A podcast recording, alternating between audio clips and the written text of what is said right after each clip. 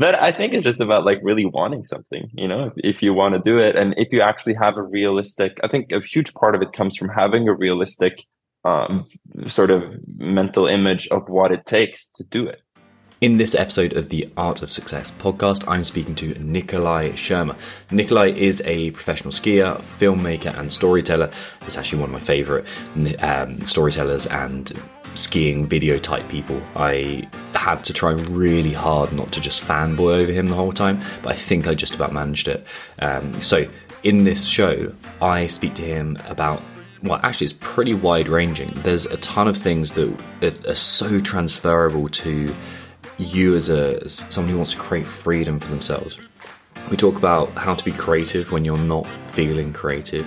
We talk about the role of discipline. We talk about how Nikolai manages fear and how that translates, or so it's fear on the big mountains and the big lines that he hits, and then how that translates to his performance as an entrepreneur and a creative. There's a ton of stuff in there. We touch on mental health. We touch on so much that you can get and apply to your life right now. So here is the wonderful Nikolai Schirmer. Welcome to the show. Thank you so much for joining me. Like I said in a few Instagram messages, I really do appreciate this. So really looking forward to this. Yeah, happy to be here. Good to have a morning chat. Get the day going. Good man. And so let's start with like the really obvious place. Where did the mountains like take hold of your life? Like where did they become so integral to what you do? I mean, I grew up in the mountains, pretty much. I'm from Tromsø in northern Norway. It's actually, I think it's Caledonian, like mountain range. Goes all the way down to where you're at, kind of, Scotland. It's like the northern bit of that. And they're just kind of all around. And I think growing up, I didn't realize the connection I had to the mountains. Like my initial, like what I do, I'm a skier, right? And my initial connection to skiing was more like, you know, jumps and park skiing and all this. But then as soon as I could travel, it was always like to go to more mountains and see more mountains. And like the stuff that I've been drawn to as a skier has always been, yeah, like alpine peaks, big ski runs. So I think, I don't know, I just grew up around them, and it's been where the fun skiing has been. That's been the attraction. When did you realize that wasn't the kind of the norm for everyone? With the mountains? Yeah. Well, I mean, Norwegian like sports culture is heavily focused around like soccer and the cross country, which is like pretty much what everyone does. Football for you British people. Holland is the hero now, and I was never into that. I was never into like the team sports and like the organized sports. And even like as a kid, I wanted to go skiing instead, without any coaches and things like this. So. I guess pretty early on, I realized that was different. It's actually kind of funny now, because now it's like kind of come full circle where all my friends, like I went to sports high school, everyone was playing football, soccer, and cross country skiing, and it was just basically me and my other buddy Vegard, who was doing like skiing, free ride skiing, and ski touring, and now all of my friends from back then have been like, oh my God, skiing is actually a lot of fun. So it's now it's kind of booming more. Now it's become more commonplace, and it's like, you know, a lot more people are doing it. And a lot of the traditional like Norwegian cross country culture is sort of transitioning into ski touring, just because, you know, you can still go far, but you can be in an amazing place. Yeah. So now it's becoming more like normal, but yeah, for sure. I mean, 20 years ago, it was still a bit fringe in a way. And I talked to like the people, like the previous generation before me, even up here in Tromsø. Like my dentist is an old school mountaineer, and he'll be like, when you went into the mountains, like back then, everyone you met, you knew, because the community was so small. So, but now it's just exploding. Like everyone's out in the mountains. And I think that's great, because the mountains are great. So it's cool to see more people. You reckon that's a cultural thing? Like, or is that something shifting in culture? Yeah, totally. I think that's a cultural shift, and also just like accessibility with gear and knowledge. I think in the past, and still to a certain degree, like we had a huge debate in the mainstream media this past winter with avalanche deaths, and yeah, I mean every year people die. It's like traffic; people will die every year. This year was a fairly good year. We only had 4 deaths, whereas 2 of them I think were in the living room, so I don't really count it. It's just an avalanche that swept it. house to see. Yeah. So, but there has been this kind of like mythical approach to the mountain, or mystical, where people have seen it as something like dangerous and something unpredictable and something, you know, like this force of evil almost. And I mean, for sure, it is dangerous and unpredictable, but it is also pretty safe and predictable if you have the right knowledge and experience going into it. And I think a huge part of what has happened the past 10, 15 years is this knowledge kind of being spread more widely and being more accessible. You know, we have avalanche bulletins now, and just like everyone can go take an avalanche course with good mountains guides. And it's, yeah, I think it's become kind of safer, you know. Yeah. Yeah, so I was in BC for 3 years or so, and it seemed to be like when did I get there? Like 6 years ago, for a space of 3 years, and I think I was out there at that point where it was becoming very mainstream. And BC is very outdoorsy anyway. Like everyone is I was pretty close to Squamish, so like everyone's climbing, everyone's skiing, everyone's like backcountry is their life. And I think I was out there at that point when it was becoming way more accessible in terms of the toolkits available and the kind of the data as well. And being able to see there's videos on YouTube of this area was massively beneficial. But I think I was also at that point in like the Dunning-Kruger curve where everyone's thinking like, oh yeah, I know everything, but they've done one that's called AST, the Avalanche Safety Training, I think. And that is such like and I was part of that as well. Like I thought I was more competent than I was. So that's like a scary thing that's happening right now, or was happening. Maybe it's changing.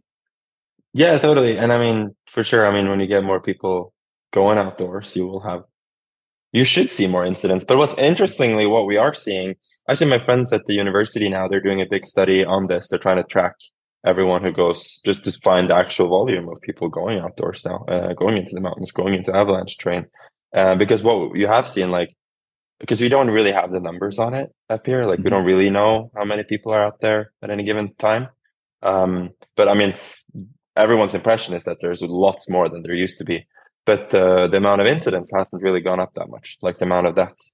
So I think, in a way, you would expect more deaths with more people. But I think with the added knowledge that we have now and more easy access to that knowledge, I think, we aren't really seeing that, which I think is a good sign. But yeah, I mean, it's a huge topic of how do you bring new people into this sport when, of course, it's not going for a road bike ride. It is you could kill yourself pretty much at any point going into avalanche terrain. And and I've had a few rounds with myself there. You know, I had one experience one of my good friends from high school, we were skiing together, skiing park back then. And then he kind of faded away and started a family and all this stuff. And years later, he comes back and he wants to get into the backcountry. And he's messaging me about, all the gear, what ski should I use? And I'm buy Black Crows. It's great. And just giving him tips on all the stuff I'm doing. But at no point do I tell him hey, have you taken your avalanche classes? You do realize this is really dangerous. What's your knowledge base here? I don't give him that that talk, the talk about the dangers of the mountains. And that same spring, he's in an avalanche and he dies. And my buddy digs him out, and it's I'm left with holy shit. I never said anything. I just said get these skis and those boots and off you go. And so now I really make an effort, in every, gear talk video that I do, or if new people approach me about people who aren't used to the backcountry, I always just start off with be safe, get the knowledge, take that avalanche class. Don't go into avalanche terrain unless you really need to. And just really be adamant about that. Mm-hmm. So yeah, I think, but I think that's kind of shifting in the whole culture too. I do feel there's a huge focus on safety. And what I do, I mean, I tell these stories about going into the mountains and doing fun stuff. And 99% of the drama comes from, trying to navigate avalanche terrain safely. And that's the, that's what's exciting about. Yeah. About that's films. It's the thrill as well. Yeah. Yeah. Because it's real danger. And and that's part of that's part of what makes it so engaging for you as an individual as well. It's am I well, I'm talking for myself now, like, am I making the correct decisions? Am I approaching this logically? But also, if I wanted to be completely safe, I'd just sit down in my house. Like, there's a thrill to it, of a kind of like, I'm doing something adventurous and I'm doing something difficult, and that to me is engaging too. Totally. And I mean, that has been a journey for me to get to that point. For the longest time, for years, I was just focused on the writing and like mastering the art of skiing down these steep faces and doing these airs and all that stuff. And avalanches were just kind of like a nuisance, you know, like this, oh shit, we have to deal with this as well. Because, you know, skiing down a steep mountain is dangerous too. You can fall off cliffs, you can fall down the whole thing. I've broken most of my bones, or not most of my bones, but a bunch of bones. And then like avalanches were just like this distraction. Whereas now I've come to realize, like, it's actually like part of, yeah, like you say, it's a huge part of the, you know, what the accomplishment is, actually having this, having this knowledge, using this knowledge, applying it correctly, and managing your own impulse to run after it like a headless chicken, you know, mm-hmm. into the fray. So I think now I take great pleasure in that, you know, like the intellectual sort of inwards journey of like your relationship to the snow, and then actually being able to read it correctly, and like mm-hmm. all the signs. I mean, now we have all these apps and all this data that we didn't used to have, but actually being able to navigate all this data, I find it super fascinating. And I'm actually just now like working on a story, which is essentially that, just like that journey of coming to that realization and then applying that in the when you do chase these mountain lines. Yeah. You mentioned stories. Like, one of the things that I think makes your content so compelling is your storytelling. You have such an eye for like weaving a narrative, and for, I think, isolating the kind of the tension and the emotion in there. Like, when did you become like, why do you think you're a good storyteller? Thank you. Thanks. I don't know if I'm like the best storyteller, but I think part of it just comes as like the natural evolution of making videos. Like, I've been, you know, you start off making films as a teenager. Like, it's such a big part of ski culture, you know, making these little edits and all that stuff, taking photos. And at the beginning, it's just like, oh, it's exciting. It matches the music and you get some sort of feeling from that. But then I think it's about just trying to like recreate that feeling, or like get that feeling every time I make a video. And to do that, like, obviously watching a story, like we talked about Bridgerton with your wife before we went online here, and like that really moves you, you know, these people are engaged and they're fully committed, and it's like, it's not life and death there, but it's love and the ruin. And I think just being able to pull on all those, you know, emotional strings in the video, really, it's satisfying. It's satisfying to make it. It's satisfying to watch it for me after, and hopefully for my audience as well. So it's kind of like the challenge of making a good video. It's like part of it, telling a story that I love, just having kind of enjoyed the progression there. And the other part is just what drew me to photos and videos in the first place was just this ability to like actually take someone there. You know, you have an experience. And you're like, holy hell, that was insane. That sunset was crazy. And that run was mind blowing. And then actually like truly being able to show someone what it was like truly being able to take someone there to the thing you experienced and have them feel all the things you were feeling with your friends, all the, you know, conflicts and all the dilemmas you had up there, everything that could have gone wrong, and just like truly being able to show that. I think that's kind of my goal. And I don't know where that ability comes from. I mean, but there's like a huge tradition of people making, you know, amazing stories from the mountain, you know, like Jimmy Chin and his wife and Renan Osberg and all these great like documentary mountain filmmakers that I just kind of rip off and steal their ways of doing things, and then something comes out the other end. There's some sort of Picasso quote around there, isn't there, about stealing ideas and copying and imitating? Totally. What is it? Great art is borrow. No, good art is borrow and great art is steal. I think that's the quote. Mm-hmm. But I think I just had this conversation with my friend the other day, because she felt like she wanted to do, or yesterday actually, she wanted to do a film with a certain angle. And then someone else did almost the exact same thing before her, and she was kind of bummed about it. But my angle there is always like, you won't be able to make the same thing. Like, even trying to copy someone, it'll become yours just in the process of, you know, doing it. So it's like, I don't know, especially if you take 2 or 3 ideas, even if you stole every idea, then it'll still be something new at the end, just having been churned out through you and your team or whoever you work with. So yeah, I don't know. I feel like some like writer friends and musician friends and things like this have this like idea of originality, of like not wanting to be influenced by anyone.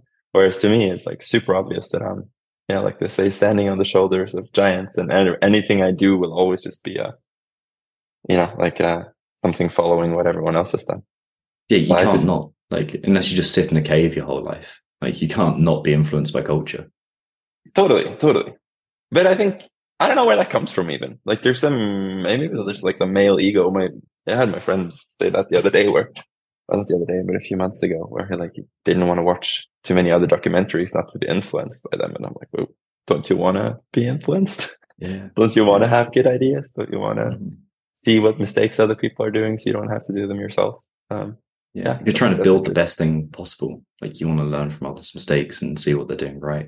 Where do you go for influence? Like, if because like one of the things I think that's similar between what I'm going to guess is similar to what you do and the like majority of people listening to this who are generative, so they're creating things, is that there'll be like these dry patches of without inspiration, or like a kind of like feeling of, oh man, like I can't quite get myself on the track that I want to be on, or I just don't feel as inspired as I could be. Like, where do you go when that strikes? Yeah, I mean, who talked about that? There's like, because there's that thing of like, how does it work? Like, what comes first? Yeah, it's that book, a silly book, The Subtle Art of Not Giving a Fuck. Yeah, I borrowed it from my friend Mark Manson, I think.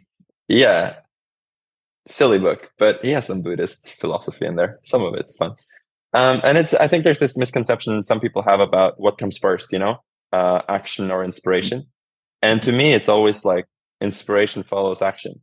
So it's not like I'll just, I mean, it happens too. Like right now I'm in the edit of a bunch of projects and I mean, I'm always like thinking about, oh, what's going to happen next year and blah, blah, blah.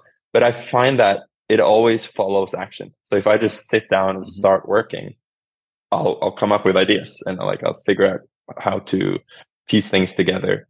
And I also feel like there's this, like creative fallacy, or like creative work fallacy, where people think it's like something different. You know, I don't know, if you're writing a report, or if you're, you know, writing a piece of literature or making a movie, where they see it as something different than like, I don't know, building a house, you know, like carpentry or something. But it is, I find it's very much just like labor, you know? It's like, yeah, sure, you have to problem solve and you have to come up with ways to make things work. But it's not like this, I don't know, romantic idea of creativity. I think to me, it's just kind of, it's work. Like I sit down and I do the work, and then I'll figure out the solutions. Where do I go to for ideas? Of course I go to places for ideas, but yeah, like literature, I read a bunch of books. And I love it when I find a good one. They're rare and few and far in between. Just watching movies. A lot of documentaries. I love watching documentaries, seeing how other people do their work and they solve the problem of telling a story. Again, it's just like going back to the project that I am working on. And this can be anything from like actually piecing together a movie, organizing a trip, like what mountain should we climb? How should we do it?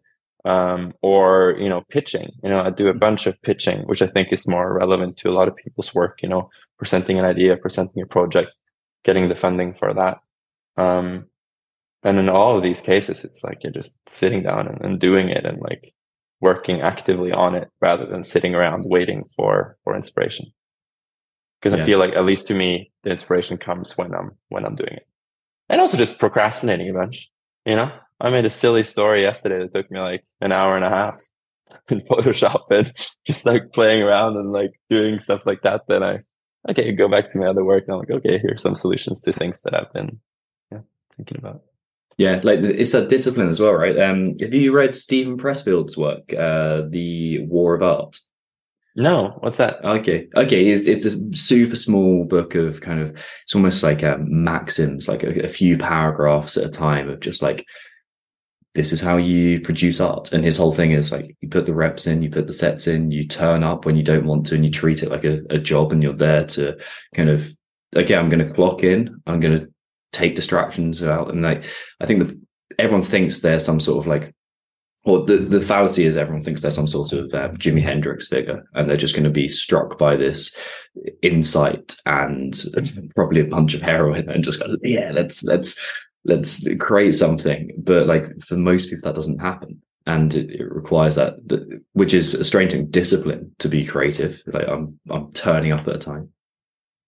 Yeah, no, totally. And you got to really want it. You got to have to want to do all these things.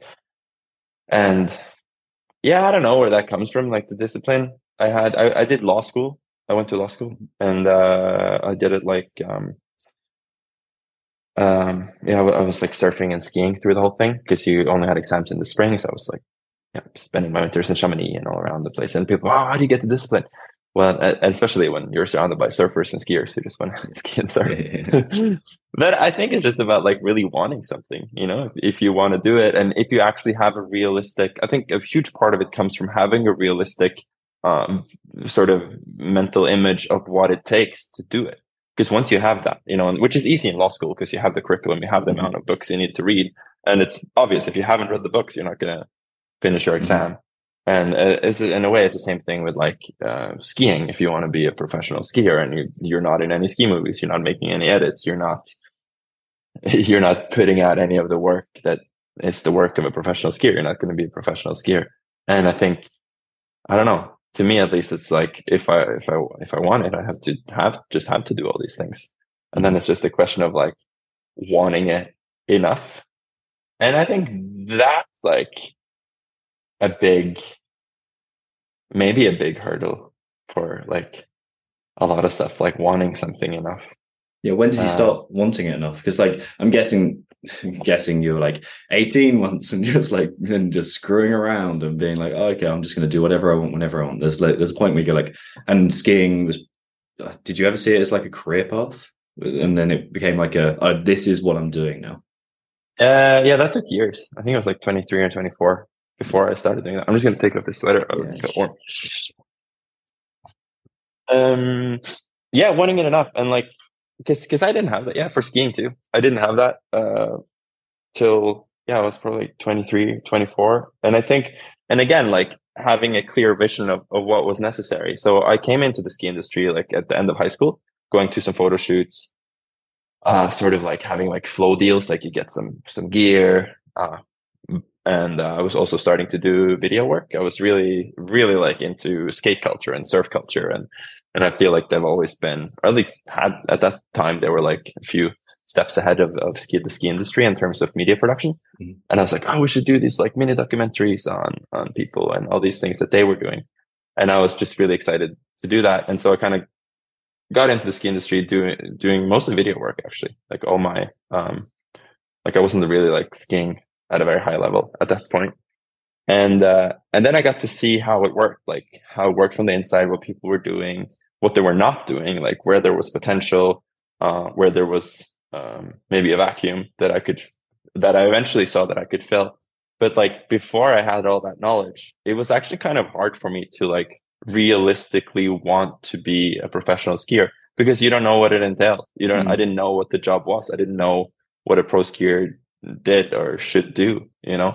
So before I had invested some time, or like spent some time in industry and like oriented, like gotten the lay of the land, it was almost impossible to like really want it, because it was just like this magical idea of something, you know, out there. And I think that's really important. So I guess if you're curious about something, or if you think you might want to pursue something, then like actually stepping into that domain and getting the lay of the land and seeing how it works will make you, either get the motivation or lose the motivation. Because I had a lot of friends who also dipped their toes in the ski industry, and they were like, "Whoa, I don't want to do this." Why was that? What turned them off it? It's a lot of work. A lot of work that's not skiing. A lot of work that's media production and just sort of culture production and management and logistics. And I mean, I still tell people if you just want to ski for fun and you don't actually enjoy sort of the hubbub of the ski industry, if you don't enjoy making a segment or making edits or being on photo shoots, then you'll ski way more if you just have a regular job and go skiing whenever you can. So I think, most of my friends from Tromsø and the early days of my skiing chose other paths for sure. You must have was there a point where you're like, okay, I've got law school and the career that entails clearly laid out, and that's such a predictable, see everyone's steps, you can progress this is the first level of employment, this is the second, open your own practice or whatever it is, and then you've got it's completely nebulous, okay, well, I don't know what the career is going to look like. I've got what am I going to do? How does it work? When was that in your life? Was there a moment where you're oh shit, man, where am I going? Yeah, I guess I was around that time, 23, 24. So how old was I then? I graduated law school when I was 26. Yeah, so I guess 24. That was my fourth year of law school. I was going into my fourth year, I suppose. And I was like, shit, I really want to give skiing a go. So I put law school on pause, on hold.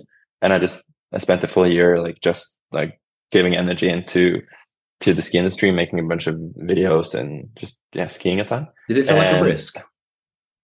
No, not really. I mean, I think I've been fortunate there. I see people, my friends, starting businesses now when they're adults and they have, apartments. I was living in a shithole, house that was falling apart with my friends. I was paying $200 a month in rent. I was living off oatmeal. I didn't have any money to lose. I didn't have any money. I was, and I was living in Norway. University was free. There's welfare. I was already at the lowest point in Norwegian society. Because students aren't even counted in poverty statistics because they're all living below the poverty line. So I was already there, so I didn't have anywhere to go further down. And also I'm super privileged. My parents are both doctors. I've always taken school really easily. My brain has been wired like that. So and law school was going well. I was getting good grades, so I knew that I could always put more energy into that if I wanted to. Or, I've never had a problem doing sort of, low level jobs. I've worked at tons of grocery stores and been a lifeguard and then all kinds of just bartending, all this stuff. And it's fine, that's also a life.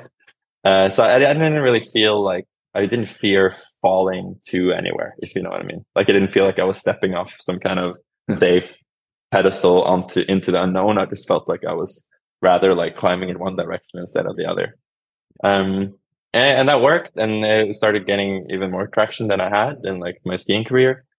But then I just had 2 years left of law school, which is a 5-year program in Norway, and I was it's so dumb to just not finish that. So that was actually a real struggle. Once I saw that I had a future in skiing, but then I still had this law school, and law school is not easy. I say I was doing it while I was skiing and surfing and things, but you still for sure have to put in an effort to get it done.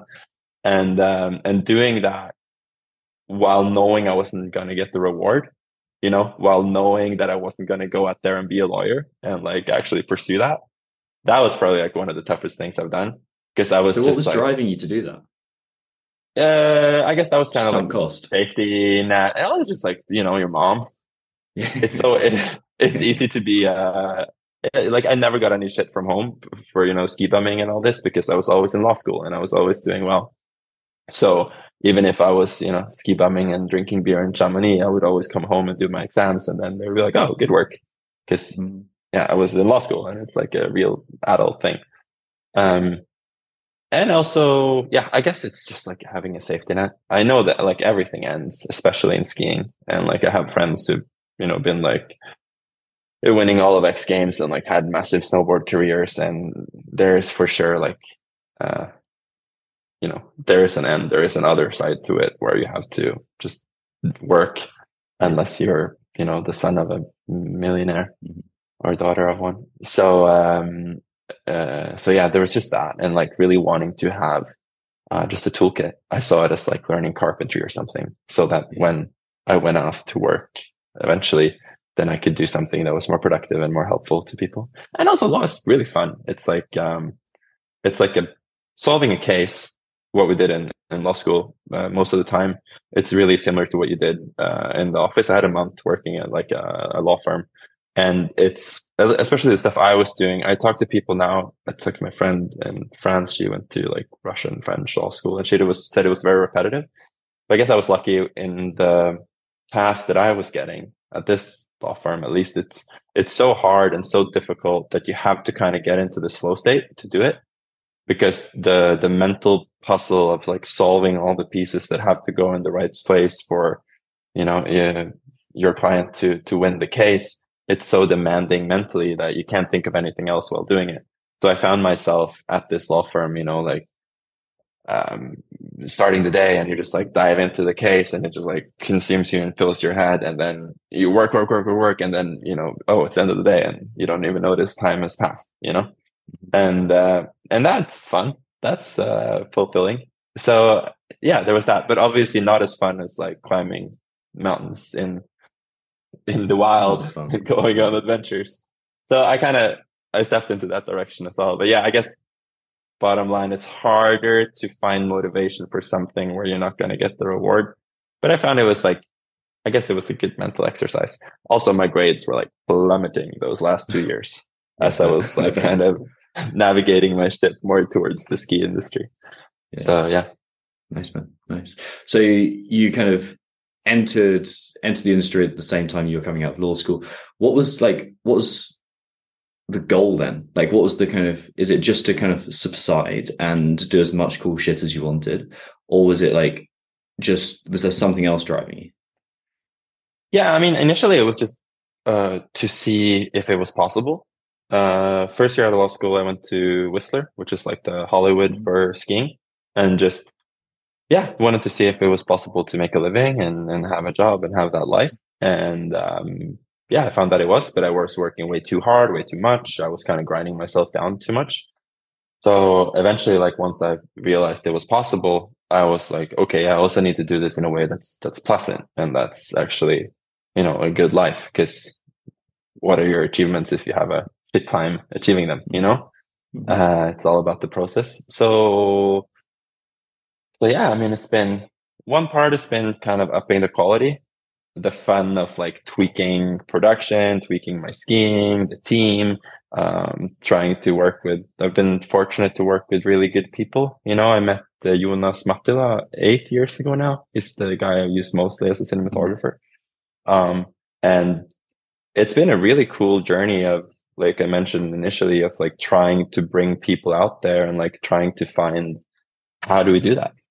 Like, that's not easy. And just like, how do we work together as a team to, you know, be able to keep the camera rolling when the avalanches are coming down and people are falling off cliffs? And obviously, like, not trying to have that happen in the first place, but just being able to actually capture everything while trying to push, you know, our limits. And yeah, so it's, I don't know what you say, well, yeah, what's the end goal? I mean, I think the end goal is to produce something of value that people have a good time watching, and while doing that, having fun for everyone involved. I want everyone involved in the project to have fun, like in the field.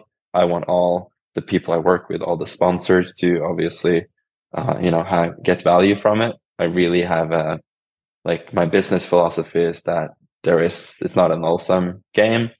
Everyone should benefit from every deal. And if you're in a deal where you feel like one part's not benefiting, that's a bad deal. Shouldn't be in it. So, I guess that's like where I'm at now. And I have to admit too, once I realized that the whole skiing thing was working, you know, maybe I've been doing it full time now for 6 years and sort of like, I guess, meddling like a little bit since I was a teenager. And once I saw that it was rolling and like working comfortably, I was like, oh, what do I do now? I should do something different. Because I got this, had this feeling of like, oh, I did it, you know? Mm-hmm. And then actually being like, no, okay, you can keep doing it. You can keep doing it better.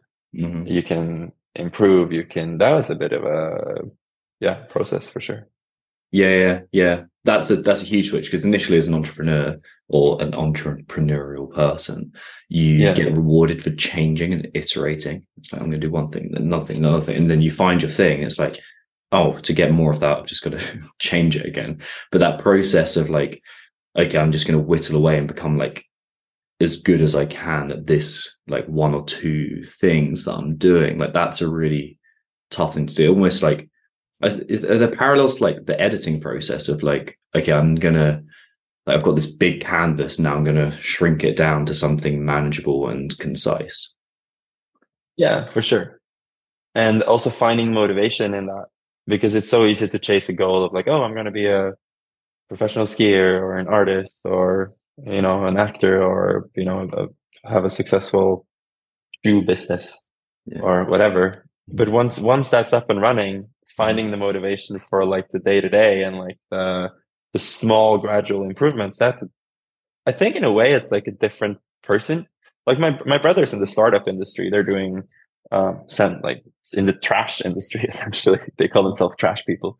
And there's like this big thing where you have a certain, some people who start companies, you know, do startups, and then once it's up and running, you hire like the day-to-day people. They kind of like keep it rolling. It seems like, or for a lot of business, but maybe it's like a bit of a different mindset needed for, you know, like getting things off the ground, like grinding in that period, and then maintaining it once it's up and rolling.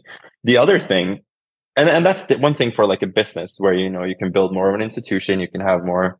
I mean, if you're a good CEO, the thing will kind of run itself if you've set up a good institution, especially if you're in like, I don't know, doing manufacturing or running restaurants or something like this, I guess. But what I do is so focused on me.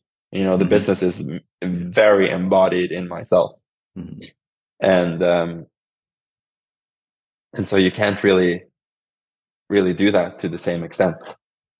So then I lost my thread there. But yeah, I had so what happens then is like you work really hard to reach a certain goal. And I see this in friends who are like, successful sports people or artists or things like this.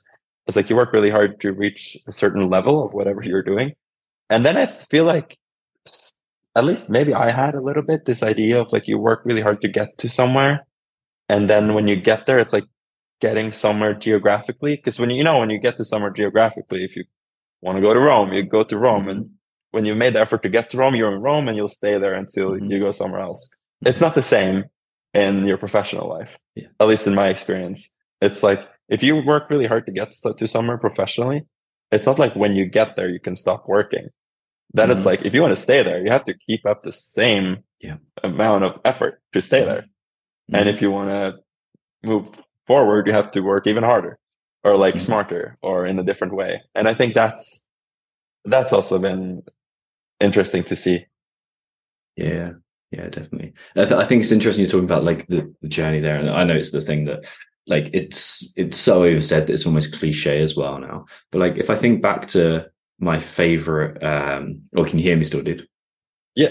Okay, sorry, you just froze for a second. If you think back to like, or if I think back to like my favorite experience in the mountains, like there's like face shots and drops and all these kind of sweet things. I'm just like, yes, that's key. But like one of the things that I remember most favorably is like just bushwhacking through the most horrendous terrain with my friends and being like, this is the worst time ever, but it's very funny. And we've done 1 kilometer in 2 hours. Like it's those kind of things that are just like, that was shit at the time. It's classic type 2 fun of just like, that was horrendous. And I really didn't like it. And it was like, it almost pushed me to the point of tears. But now I look back at it and go like, that was A, hilarious, and B, very worthwhile. And then it's like, similar things when you're creating a business as well. It's like spending hours creating content, but actually I found a lot of value within that process. Totally. And it's fun to talk about just eating oatmeal and having horrible commutes. And yeah. I read all of War and Peace, Tolstoy's War and Peace, on the train one summer, just commuting, because it was just terrible. And it's fun. And the fun stories are when things go wrong or you're really struggling too. Right. And I think that's, and I've come to realize that for the videos that I do too. Wavy is one of the videos that are, or my films that have done the best, that people are more attached to. And in Wavy, everything's a shit show. Yeah. That was a terrible experience in so many ways, from the sailing to the skiing to the avalanches. And we were doing so many things wrong and just really struggling. But then that's a good story. And that's also what people identify with. Yeah. And I noticed now, and this past winter, we went and redid a lot of the things we did in that movie, where we really messed up. And now we've, grown older and wiser, and we do it properly. And then it's okay, that's also a story, but it's not as interesting. It's more fun. When you go to the bar with your friends and you had a really shit day where everything just went wrong. Yeah. It's more fun to listen to that than everything's going amazingly and things are just flowing smoothly.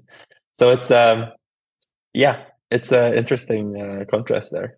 But I mean, of course, it's nicer when things are going smoothly in a way too. No? Yeah, of course. It's funny, you want that, but then you look back at it and you go, actually, was that what I wanted? The smooth sailing? Did I really want that easy crossing? Yeah. Wanted something meaningful and something engaging more than something easy. That's true. But I think it depends on, I was climbing. I am a terrible climber. I'm not able to maintain my finger strength through the winters because I'm just skiing. So every spring I start off in the same shitty level. And I've been working on this route for 3 years, and I can never do it. It's starts off with slabby thing, and then it's overhang, and then it's and then you're just super pumped, and then through the rest of it, I would just fall off. And then I watched this one YouTube video about how to climb better without gaining more finger strength. I was okay, and then I was able to do it this year, and it's felt so hard every time, going up this route, and I'd be so pumped and stressed and just falling off. And now when I was actually able to do it, just descend the route, it felt easy. And I think that kind of easy is good, where you're in the flow and you're, and it's actually hard, but because you're doing it right, it feels easy. Yeah. And I can have that same thing with skiing too, especially skiing lines fast. If I'm really stressing and it feels really hard while I'm doing it, then I'm not really doing it right. Mm-hmm. So but it's, I don't know. It's it's an interesting. I guess we want to challenge ourselves too. Yeah. I've had that feeling the past months, actually, the past six months. It's been a bit of a roller coaster with everything, and things are going well, but it's stressful in pretty much every aspect of life. Everything's up and down and back and forth, and so much is happening. And I'm I don't know if it's pleasant, but it's at least not boring. I'm never bored. Yeah, and I think that's something. Yeah, definitely. Have you heard that Joseph Campbell quote of if the path in front of you is clear, you're on someone else's path? And I feel that's always the guiding thing of you're and it translates to bushwhacking quite nicely too. Just a quick favor to ask, my friends, if you could head to wherever you listen to this podcast and leave a very kind review, that will not only help my ego virtually explode, but it will help people just like you find the podcast too, and hopefully help them to their next level. How do you maintain mental health whilst you are traveling around, doing difficult things, doing dangerous things in some capacities, you're doing running your own business, you're paying other people, there's the stress of that, you're traveling a bunch, I assume, as well. How do you maintain your mental health during that time? Well, I mean, first of all, I haven't been maintaining my mental health for long periods of time, which is not good. How so? If you don't talk about it, we can cut it out. But like, how so? No, I've had long periods of my life where I just haven't been focused on that. Where I've been really like been trying to do something, skiing a mountain or making a movie or, you know, reaching some kind of professional goal. And I've just kind of been doing it without regards to my mental health. And that only came in later. And I know other people's mental health, like pushing people I work with, like we've had tears on multiple sets. And I don't know if that all was me pushing or people push themselves, but it took me years to like really gain confidence in the idea that you can do good work, produce high quality, you know, competitive products or services in whatever field you're in, while having a good life, while having, you know, good mental health. But I think that's hard to have confidence in that because there's so much narrative around like, you know, sacrifice and no pain, no gain and all this stuff, which I think is kind of bullshit. I think you produce better stuff if you're happy or like at least content. And especially if you're not like depressed or super stressed and even just stress, it like, it degrades your mental capacity. You know, if you're stressing too much, you're not going to be able to output at the level you need to output at. But that's been a big process. And to me, it comes all down to scheduling and saying no and being realistic about my scheduling, giving me and everyone around me enough time to do the work that we need to do. It is because it is super hectic. Like this past 3 weeks, I did like way too much stuff. Lots of photo shoots and traveling and like sponsor meetings and all around like different countries. And I ended up with this huge cold that I have now because I think I was just too stressed and like my whole body just collapsed and my, and I got infected by some virus, which was bad because I didn't give myself enough room to rest. I didn't give myself enough time to recover in between different things. And that's just the big focus I have now. It's don't pack the schedule too full. Say no to things, even if they're good opportunities. Like prioritize rest and recovery, and prioritize time with people you love, like friends or family, and give that space because that can be really hard especially if you're chasing, you know, any kind of like professional dream. It's so easy to prioritize that. Because, you know, okay, if I do this, it'll lead me towards whatever thing I'm chasing. Whereas, you know, the time, like this human time needed with other people, it's hard to give that priority because you're like, oh, I'm just feeding, you know, some kind of like comfort thing. But that is actually super duper important. And if you don't do that, you'll end up in like a dark black hole, which is really hard to do anything of interest from. So I think that's been my big learning experience. Just, giving the right things priority.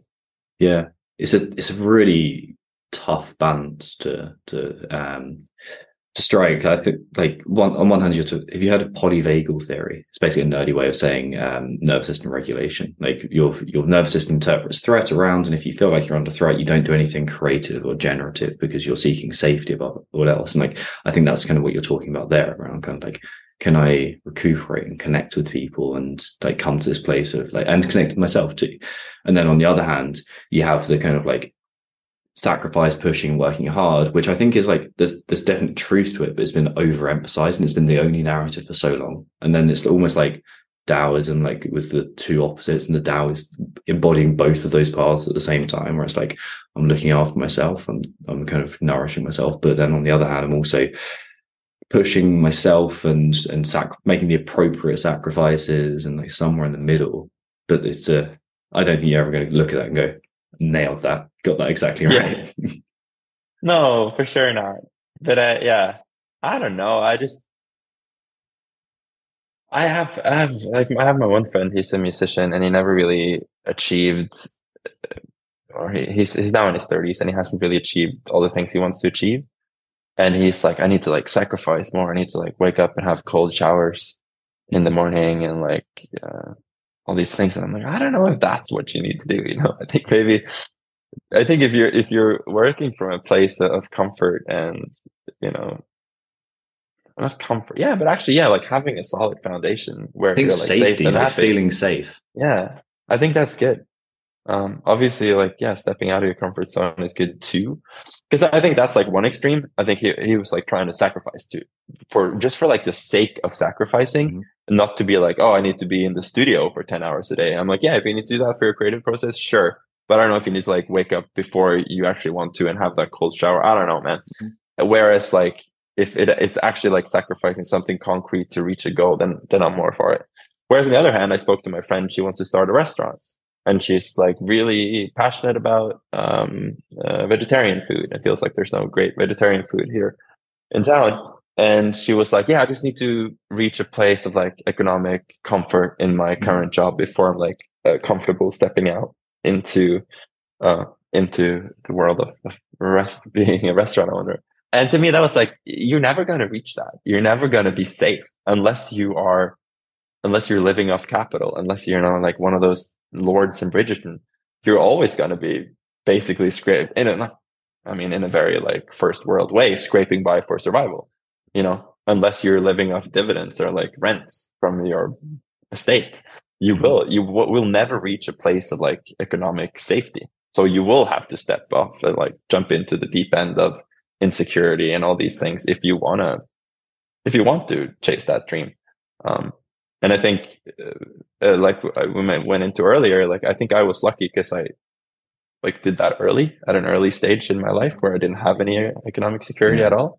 And I think that's harder the older you get and the more safe you feel in your job or whatever. But I think like for her, I was like, if you want to chase that dream, you will have to give up something. You can't have the safety of like a steady income and also be an entrepreneur doing that restaurant. Yeah. So yeah, I think there's like for sure. Yeah, you need anything. At some point, you need to be willing to sacrifice. You need to be willing to fail. But in that process, you need to take enough time to hang out with your cute dog and your friends and your loved ones. It's the appropriate sacrifice. It's the correct sacrifice. It's not sacrificing everything. Sacrificing what you need to, which is usually like an undeveloped part of you. Like the one seeking something that's not quite right. Yeah. I listened to another podcast. It was this philosopher. He also talked about these transitions in life. If it's like a romantic one or a professional one, or if you change paths, it will be painful.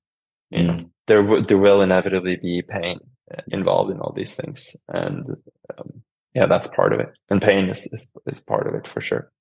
But I think it's important to not glorify that pain, and I think it's important to like try to minimize it as much as possible. But then it does make the summit a little bit more enjoyable, maybe, or like relative, because it's this dichotomy, or not dichotomy, it's the equal opposite. Like if you just had bliss.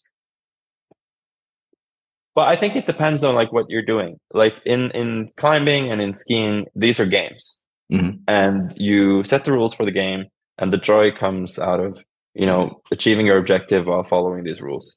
And then, of course, you can tweak those rules to make it more or less hard and painful.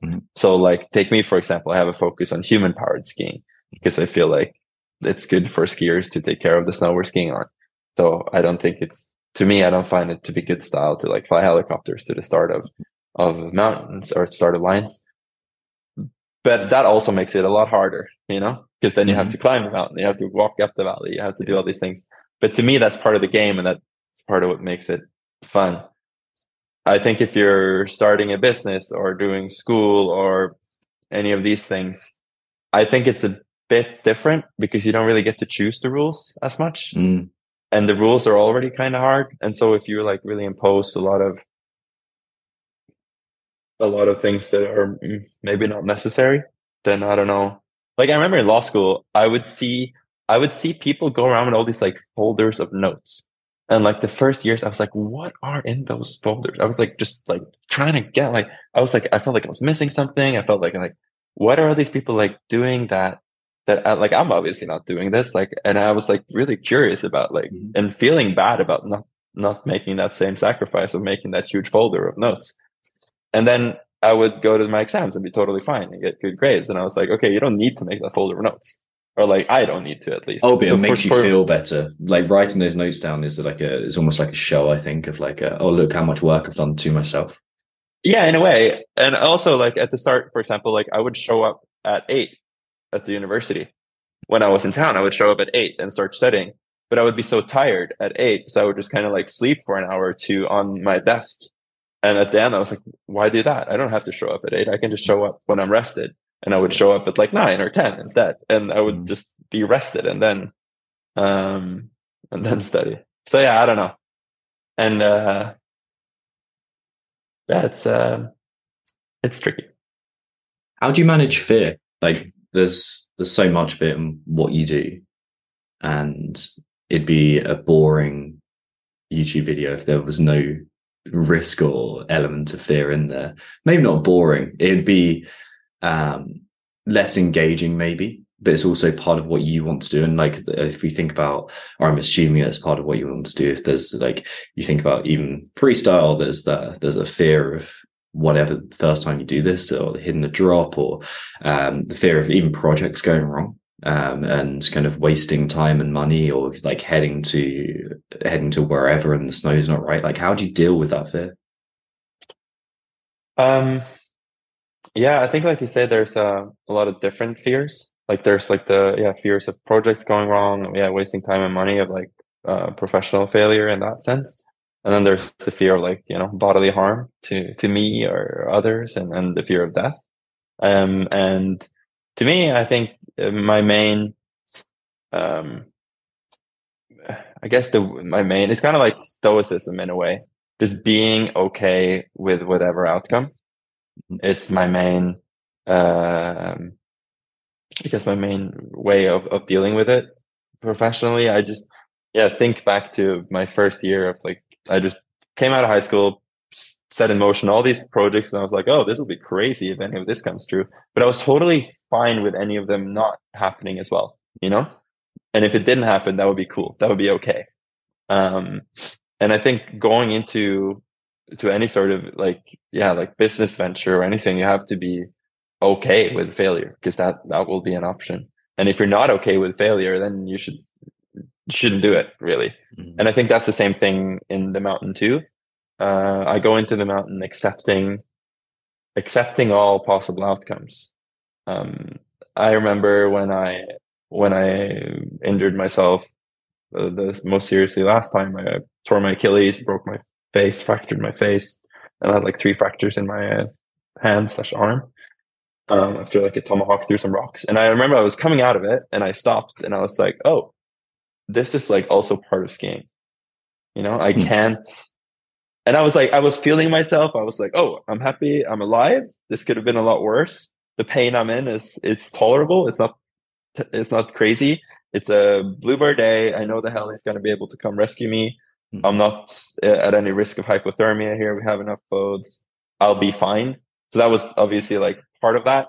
But at the same time, I was seriously injured, and it was the start of my season, and I could potentially lose my whole season with whatever I'd done to my foot, and my face was smashed and like all this stuff. But at the same time, I was like, I had this like just really clear epiphany, or like just this thought of like, this is also part of skiing. Like you can't go skiing anywhere really and expect to not be injured, especially if you spend the amount of time that I do skiing, because it will always be a chance of hitting a rock, or hitting 3 rocks like I did. Mm-hmm. And at some point, like something like that will happen. And then it happened. And if I truly want to ski, if I truly want to be in the mountains, I truly want to pursue that, I also want, in a fucked up way, I also want those injuries. If that makes sense. Mm-hmm. Like there's a Stoic, Epictetus. He talks about really wanting an experience. And he's a Roman, so he lived back when there were gladiators. And he talks about going to the gladiator games. And if you actually want the experience, you don't just want the thrill of the show and like seeing all these gladiators do their thing. You also want to stand in line, be like bullied by drunk people, and like deal with all the crowds and the heat and all the negative sides of experience. Like if you actually want to go to the game fully, if you in the true way want it, you want all of that. And I think that's the same to me with like skiing or or all these lines. And then there's like the extreme of that. Okay, like going into avalanche terrain, do I want the chance of dying? And if I think if you're, or, you know, being buried alive and suffocating beneath a ton of snow, do you want that? And in a way, like, of course, I don't want to experience that.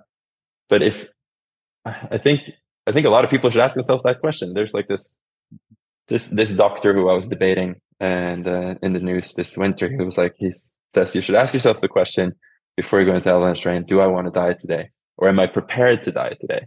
And I think he's kind of exaggerating, but it's also kind of true. Like, mm-hmm. if you actually go into avalanche terrain, you have to be prepared for that outcome. Yeah. And if you're not accepting that outcome, you shouldn't be there. Like, you shouldn't go, because there will be a chance of that happening. But in the same way, there will be a chance of that happening if you get into your car and drive to the grocery store, because you can be hit by, you know, a truck. Yeah. So, I mean, there's levels of it. But I think, to me, dealing with my fear is just being okay with all possible outcomes, while at the same time, obviously, like, if I'm skiing a line, having a very clear sense that I'll be able to do it. Yeah, that this is within what's possible for me, and trusting myself, trusting my, judgment of the mountain, what I'm gonna do. I have one good example is this Albanaska face in Austria. I skied like 4 years ago, and this is like a steep spine face, and you're jumping into the face and then landing in like this spiny terrain, and then you're skiing overexposure for a bit, and then you're kind of jumping out of it. And the whole thing is like you're jumping into the face. So when you land, if you're not on it, if you start falling, you fall off. You're going to be severely hurt, or dead. And just that everything is so committing, and you have to be in such a flow state. You have to trust everything. You have to trust that you're not going to hit a rock. And I found that was like one of my best experiences of skiing, because I knew that it was within my limits, but it was definitely like at the, extreme of it. Yeah. And then really trusting that, and trusting my assessment of the snow and my scouting of the line and everything. And then doing it, that was like so satisfying. But yeah, it's trusting yourself. So when you're stood on top of the line like that, do you have any self-talk or any rituals that you go through? I breathe. I do take some like deep breaths. Mm-hmm. To like really just focus and kind of center myself on what I'm going to do. And then I visualize everything that I'm going to do, what's going to happen. Are you visualizing yourself from like a first person perspective? Yeah. And especially if you have to do some navigating, like if you're, going to have to take a jump 3 spines to the left and jump mm-hmm. near the rock and take a right turn past mm-hmm. the tree sort of thing. Then I really do that. And also just kind of visualizing it working out, Yeah. Just kind of being like, okay, this is how it's going to work out. This is what I'm going to do. And then it'll be okay, Yeah. And it's going to be sweet and awesome. But yeah, having a clear sense and truly believing that it'll be good and that I got this, Because I find that, especially if I'm doing like tricks off cliffs and things like this, you're hitting natural air, so you never know exactly what the takeoff's going to be like, what the landing is going to be like. But if you don't believe that you're going to do it, I can see video clips of myself where I don't really believe it, because then I can see in the air that I'm kind of like hesitating or pulling back, and I'm like not really like committing to the landing or the takeoff, all this stuff. So yeah, it's like trusting yourself kind of thing.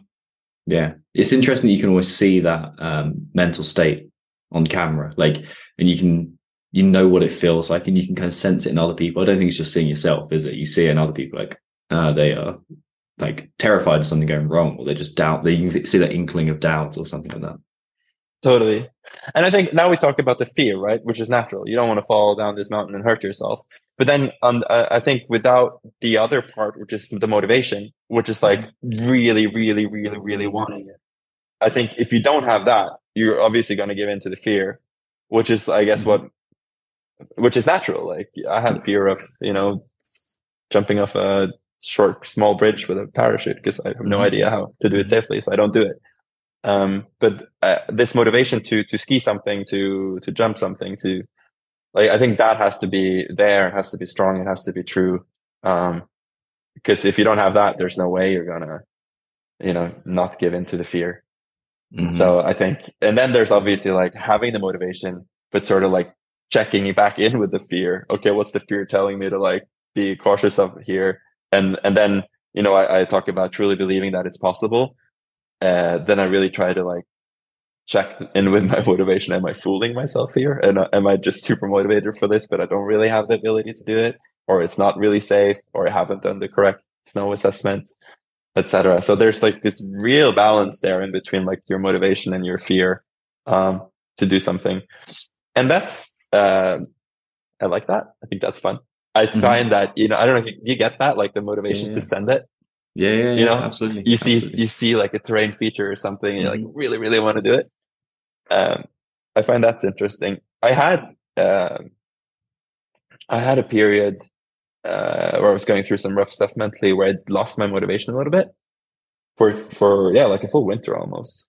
And I kind of had to, I found that interesting too, like having to imagine what I would have felt like if I had been in my normal mental state, because I was like struggling with like depression and all kind of stuff, and then doing it, like, and that's really hard if you don't have like the true,